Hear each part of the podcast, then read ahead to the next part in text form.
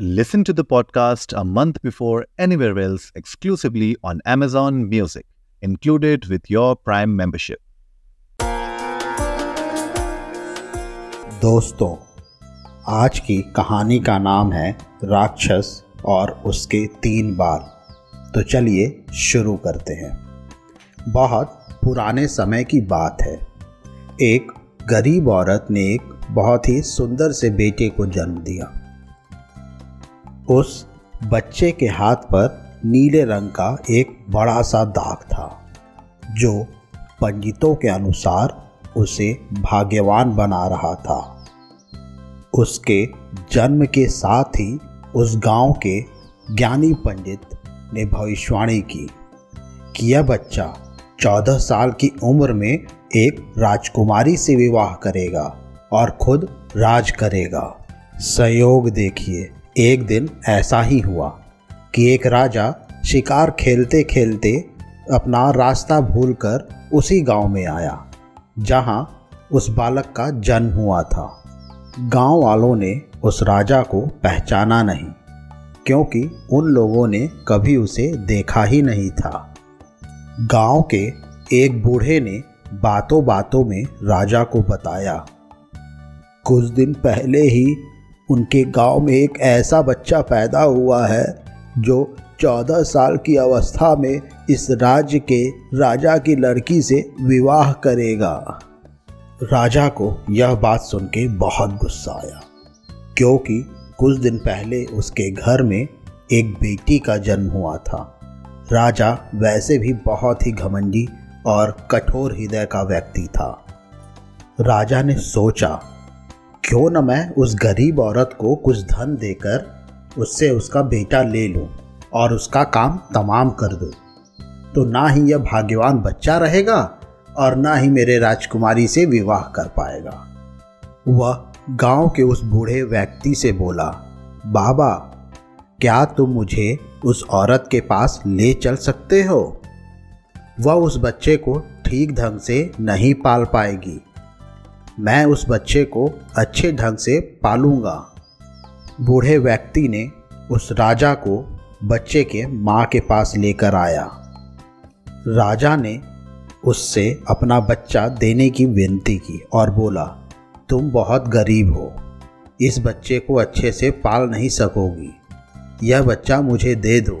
मैं इसे बहुत ही अच्छी तरह से पालूँगा। वह गरीब औरत उसे अपना बच्चा देने से इनकार करती रही। तब राजा ने उसे बहुत सा धन दिया और बोला, इस धन से तुम अपना पेट पालना और जब यह तुम्हारा भाग्यवान बेटा बड़ा हो जाएगा तो वो खुद ही तुम्हारे पास आ जाएगा। गरीब माँ ने सोचा, अब क्योंकि यह बहुत ही भाग्यशाली बच्चा है, इसलिए यह अमीर आदमी इसे लेने मेरे घर आ पहुँचा। शायद यही ईश्वर की इच्छा है। बहुत ही सोच विचार के बाद उस गरीब औरत ने अपना बच्चा राजा को दे दिया। राजा ने उस बच्चे के लिए एक लकड़ी का संदूक खरीदा और बच्चे को उस संदूक के अंदर डालकर बहते हुए पानी में छोड़ दिया। उसने सोचा कि दम घुटने से बच्चा इस संदूक के अंदर मर जाएगा। वह यह सोचकर मन ही मन बहुत खुश हो रहा था। कि उसने अपनी प्यारी सी बेटी को उस अनचाहे पति से बचा लिया। वो कहते हैं ना, मरने वाले से बचाने वाला बड़ा होता है। यही उस बच्चे के साथ भी हुआ। वह लकड़ी का संदूक बहते बहते एक पवन चक्की में जाकर अटक गया। उस पवन चक्की पर काम करने वाले नौकर ने जब यह लकड़ी का बक्सा देखा तो बहुत खुश हुआ। उसने सोचा कि उस बक्से में ज़रूर ढेर सारा धन होगा। उसने पानी में घुसकर उस संदूक को बाहर निकाला। जब उसने संदूक को खोला तो देख के दंग रह गया। उसने देखा कि गंदे से कपड़े पहने एक बच्चा उसमें सो रहा था। नौकर ने सोचा कि यह बच्चा मेरे किसी काम का नहीं है। क्यों न मैं इसे अपने मालिक को दे दूँ? वह ज़रूर इसे अपने पास रख लेगा, क्योंकि उसका अपना कोई बच्चा नहीं है। ऐसा सोचकर वह नौकर उस बच्चे को अपने मालिक के पास ले गया। पवन चक्की का मालिक उस बच्चे को देखकर बहुत खुश हुआ। उसने सोचा कि शायद ईश्वर ने उसकी पत्नी की प्रार्थना सुन ली और इस बच्चे को उसके पास भेज दिया। उन दोनों पति पत्नी ने बड़े प्यार और लगन से उस बच्चे का पालन पोषण शुरू किया। जैसे जैसे वह बच्चा बड़ा होता गया, उसके चेहरे पर तेज आता गया। उसे कोई भी देखता तो देखता ही रह जाता। एक दिन एक ऐसी घटना घटी, जिसने उस बच्चे के जन्म के समय की भविष्यवाणी को सच्चा सिद्ध कर दिया। राजा किसी काम से उसी रास्ते से बाहर जा रहा था। जिस रास्ते पर वह पवन चक्की थी, रास्ते में अचानक बहुत बड़ा तूफ़ान आ गया तो राजा को उसी पवन चक्की के पास रुकना पड़ा।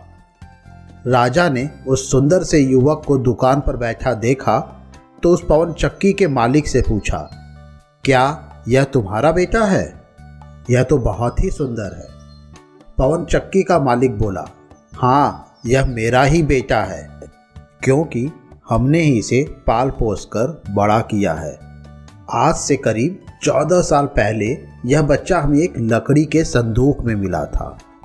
राजा को वह पुरानी बात एकदम से ताज़ा हो गई। उसे चक्की के मालिक की यह बात सुनकर बहुत आश्चर्य हुआ कि वह बच्चा, जिसे वह अब तक मरा हुआ समझ रहा था, अभी तक ज़िंदा है। उसने उस लड़के को खत्म करने की तरकीब फिर सोची। वह पवन चक्की के मालिक से बोला, क्या आप इस लड़के को मेरा एक काम करने की आज्ञा दे सकते हैं? मैं रानी के पास एक पत्र भेजवाना चाहता हूँ।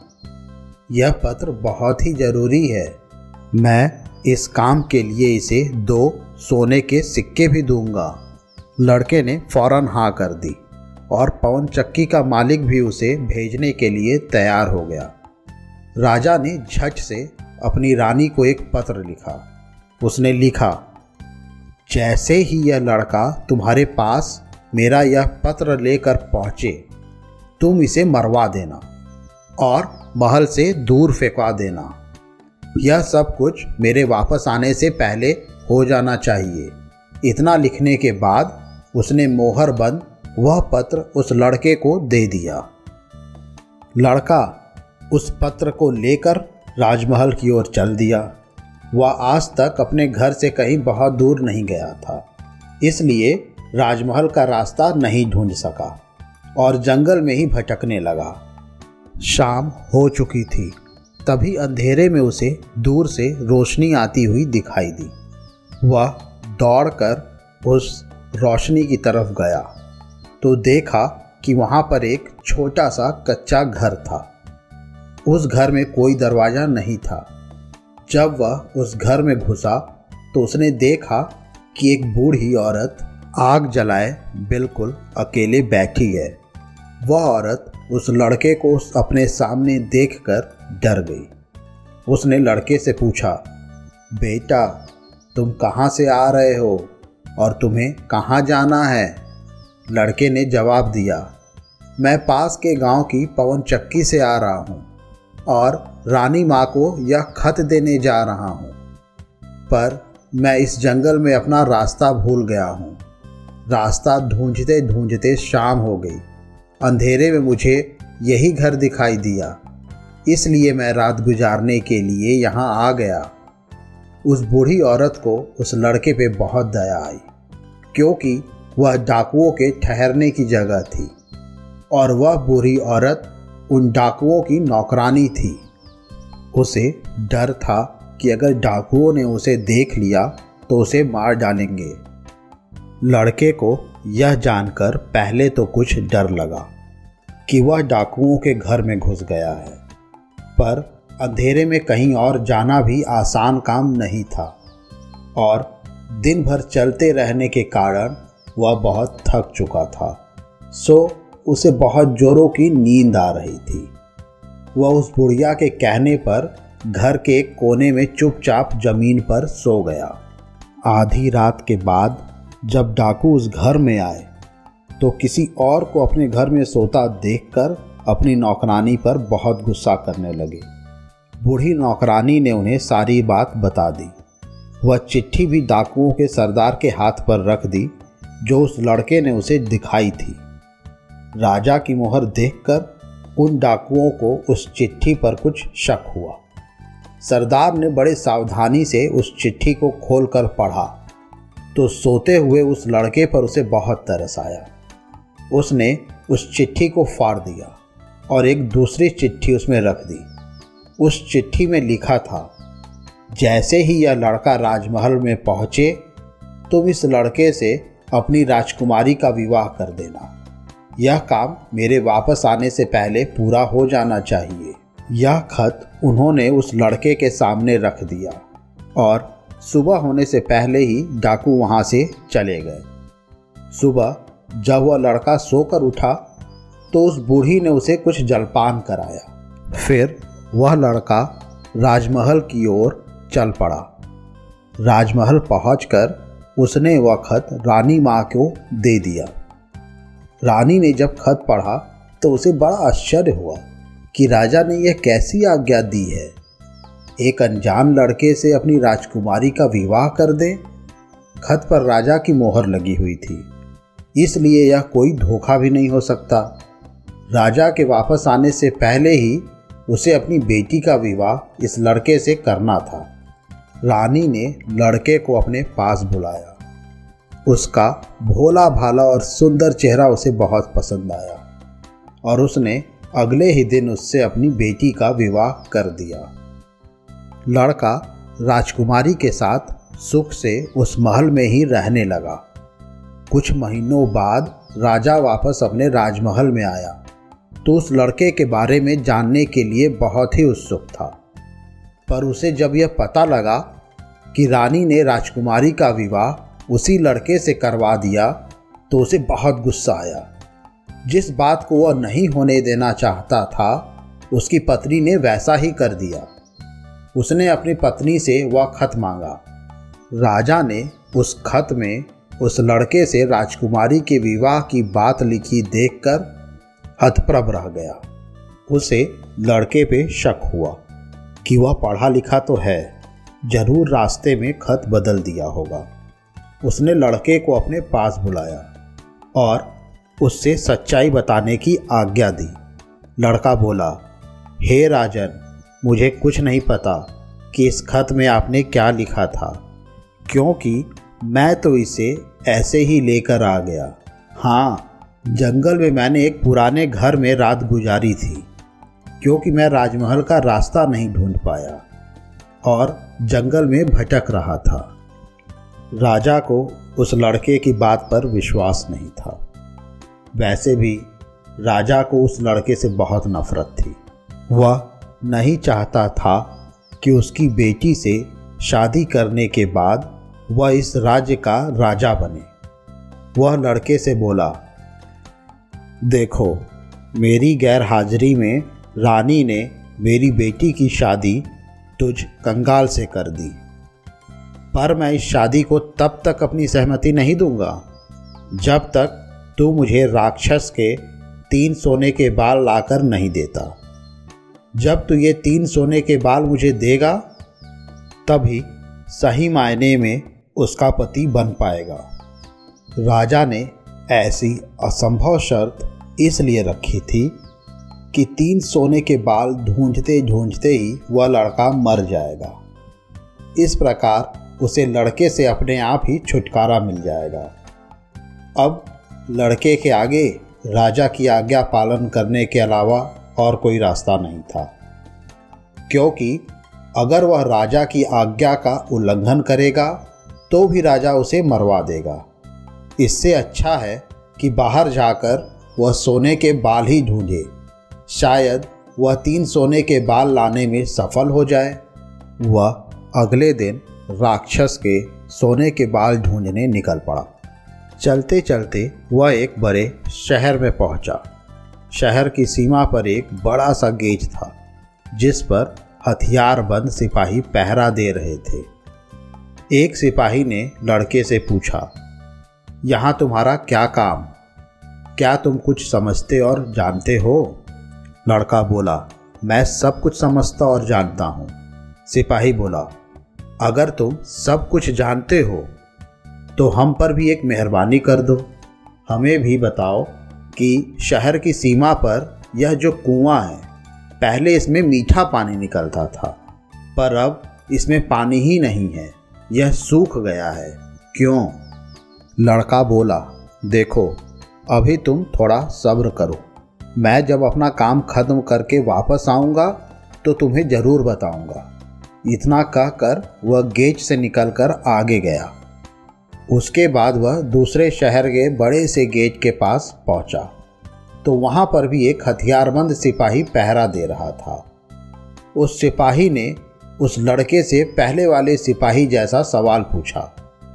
तो लड़के ने उसे भी वही जवाब दिया। सिपाही बोला, अगर तुम सब कुछ समझते और जानते हो तो कृपा करके मुझे इतना बताओ कि शहर की सीमा पर जो सेब का पेड़ लगा है, उसमें पहले सोने के सेब लगते थे। पर अब यह पूरी तरह सूख गया है। अब इसमें पत्तियाँ भी नहीं लगती। ऐसा क्यों? लड़का बोला, थोड़ा इंतज़ार करो। मैं अपना काम पूरा करके आने पर मैं इसका जवाब तुम्हें बताऊँगा। इतना कहकर वह आगे चल दिया और चलते चलते तीसरे शहर की सीमा पर पहुँचा। तो वहाँ पर एक बड़ी सी नदी थी, जिसमें एक छोटी सी नाव थी और एक नाविक उस पर बैठा था। नाविक ने उससे पूछा, तुम यहाँ क्यों आए हो और यहाँ के बारे में क्या समझते जानते हो? लड़का बोला, मैं सब कुछ जानता हूँ। नाविक बोला, अगर तुम सब कुछ समझते और जानते हो तो कृपा करके मुझे बताओ कि आने जाने के इस काम से मुझे छुटकारा कैसे मिलेगा? लड़का बोला, इस सवाल का जवाब मेरे वापस आने पर तुम्हें मैं ज़रूर बताऊँगा, पर पहले तुम मुझे नदी पार करवाओ। नाविक ने उसे अपनी नाव पर बैठाकर दूसरे किनारे छोड़ दिया। जैसे ही वह नदी के दूसरे किनारे पर गया, उसे वहाँ नीचे की ओर जाने वाला कच्चा और अंधेरा सा रास्ता दिखाई दिया। वह उसी रास्ते पर चल पड़ा। काफ़ी नीचे पहुँचने पर उसे एक बूढ़ी औरत आँगन में बैठी हुई दिखाई पड़ी। जैसे ही उसने उस घर में प्रवेश किया तो उस बूढ़ी औरत ने उससे पूछा, अरे बच्चे, तुम कौन हो? और यहाँ पर क्यों आए हो? तुम्हें पता नहीं कि यहाँ पर राक्षस रहता है? लड़का बोला, मैं ठीक जगह पर आया हूँ। अब तुम मेरी मदद करो। मुझे राक्षस के सिर के तीन सोने के बाल चाहिए। नहीं तो मुझे मेरी पत्नी वापस नहीं मिलेगी। बूढ़ी औरत बोली, बेटा, यह तो तेरी बहुत बड़ी मांग है। इसे पूरा करना इतना आसान नहीं है। जब राक्षस घर वापस आकर तुझे यहाँ देखेगा तो कच्चा ही चबा जाएगा। इसलिए मुझे तेरी रक्षा करनी पड़ेगी। उस बूढ़ी औरत को लड़के पर तरस आ गया। उसने चीता बनाकर उसे घर के एक कोने में छिपा दिया। लड़का बोला, बूढ़ी माँ, मुझे आपसे तीन सवालों के जवाब भी पूछने हैं। पहला सवाल है, एक कुआँ जिसमें पहले शरबत की तरह मीठा पानी निकलता था, आजकल क्यों सूख गया? दूसरा सवाल है कि एक सेब का पेड़ जिस पर पहले सोने के सेब लगते थे, अब उस पर पत्ते भी नहीं लगते। वह पेड़ क्यों सूख गया? और तीसरा सवाल है कि एक नाविक को क्यों हमेशा इधर से उधर जाना पड़ता है? उसे इससे छुटकारा क्यों नहीं मिलता? बूढ़ी दाई माँ बोली, ये तीनों बड़े कठिन सवाल हैं बेटा। इन सवालों के जवाब भी हमें राक्षस से ही मिल सकता है। मैं तेरे लिए यह कोशिश भी ज़रूर करूँगी। पर अब तू चुपचाप छुप जा, नहीं तो ज़िंदा नहीं बचेगा। शाम को राक्षस घर पहुँचा। अंदर घुसते ही उसने शोर मचाना शुरू कर दिया। मुझे मेरे घर में किसी मनुष्य की गंध आ रही है, माँ। आज ज़रूर कुछ गड़बड़ है। यहाँ कौन आदमी आया था? इतना कहकर उसने पूरे घर में झाँक कर देखा। पर उसे कोई भी मनुष्य नहीं मिला। उसकी दाई माँ उस पर गुस्सा करने लगी और बोली, अभी कुछ देर पहले ही तो मैंने पूरा घर साफ़ किया है। मुझे तो यहाँ कोई मनुष्य नहीं दिखाई दिया। लगता है तेरी नाक में ही मानस गंध घुस गई है। चुपचाप आराम से बैठो और खाना खाओ। राक्षस को जब कोई मनुष्य नहीं मिला तो उसे अपनी दाई माँ की बात पर विश्वास करना पड़ा। वह चुपचाप खाना खाकर वहीं ज़मीन पर बिछी हुई बड़ी सी चटाई पर लेट गया। लेटते ही उसे नींद आ गई। उसकी दाई माँ भी आज उसके पास बिछी दूसरी चटाई पर लेट गई, क्योंकि आज उसे राक्षस के तीन सोने के बाल जो तोड़ने थे। जब राक्षस नींद में ज़ोर ज़ोर से खराते लेने लगा तो दाई माँ ने उसके सर से सोने का एक बाल उखाड़ लिया। राक्षस दर्द से कराह उठा। ओ माँ, तू यह क्या कर रही है? मेरा बाल क्यों खींच रही है? दाई माँ बोली, बेटा, मैंने यह भी भयंकर सपना देखा। तो डर के मारे तेरे बाल पकड़ लिए। राक्षस बोला, ऐसा कौन सा सपना था जिससे तो इतना डर गई? बूढ़ी दाई माँ बोली, मैंने सपने में देखा कि बाज़ार वाला कुआँ जिसमें शरबत निकलता था, अब सूखा पड़ा है। इसमें किसका कसूर है? राक्षस बोला, इसे सिवाय मेरे कोई नहीं जानता। उस कुएँ के नीचे एक बड़ा सा पत्थर है और उसी पत्थर के नीचे एक बड़ा सा मेढक रहता है। अगर उस बड़े से मेढक को मार दिया जाए तो उस कुएँ से फिर से शरबत निकलना शुरू हो जाएगा। इतना कहकर राक्षस फिर ज़ोर ज़ोर से खराटे भरने लगा। दाई माँ को जब विश्वास हो गया कि राक्षस पूरी तरह से सो गया है तो उसने उसके सर से सोने का दूसरा बाल उखाड़ लिया। राक्षस फिर ज़ोर से चीखा, ओ माँ, यह तू क्या कर रही है? दाई माँ बोली, बेटा, बुरा मत मान। मैंने फिर से एक अजीब सा सपना देखा था। तभी डर के मारे तेरे बाल मेरे हाथ में आ गए। राक्षस ने पूछा ऐसा कौन सा सपना था जिससे तू इतना डर गई थी? बूढ़ी माँ बोली, मैंने सपने में देखा कि उस राज्य की सीमा पर जो सेब का पेड़ है, जिस पर पहले सोने के सेब लगते थे, अब सूख गया है। इसके सूखने का क्या कारण है? राक्षस बोला, उस पेड़ की जड़ में एक चूहा रहता है, जो उसकी जड़ों को काटता रहता है।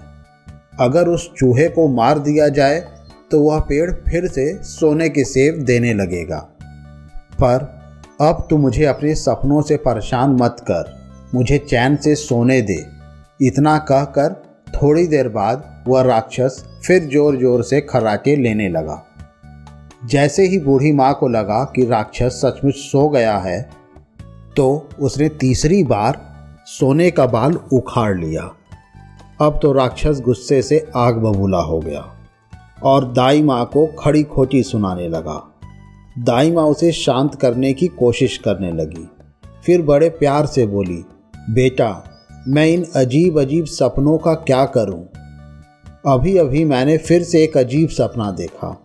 राक्षस बोला, ऐसा कौन सा सपना देखी? जल्दी कहो। मुझे ज़ोर से नींद आ रही है। बूढ़ी माँ बोली, मैंने सपने में देखा कि मुझसे एक नाविक शिकायत कर रहा था कि उसे हर समय इधर से उधर जाना पड़ता है। उसे इससे छुटकारा क्यों नहीं मिलता? उसमें उसका क्या कसूर है? राक्षस बोला, वह नाविक मूर्ख है।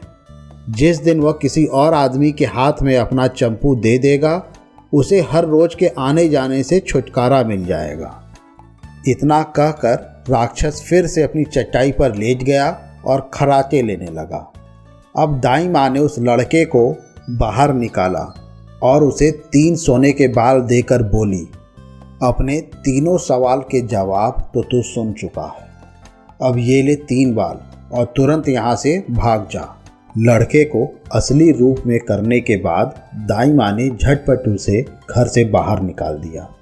लड़के ने हृदय से उसको धन्यवाद दिया और अपने ससुर के राज्य की ओर चल पड़ा। रास्ते में उसे फिर वही नाविक और पहरा देते हुए दोनों सिपाही मिले।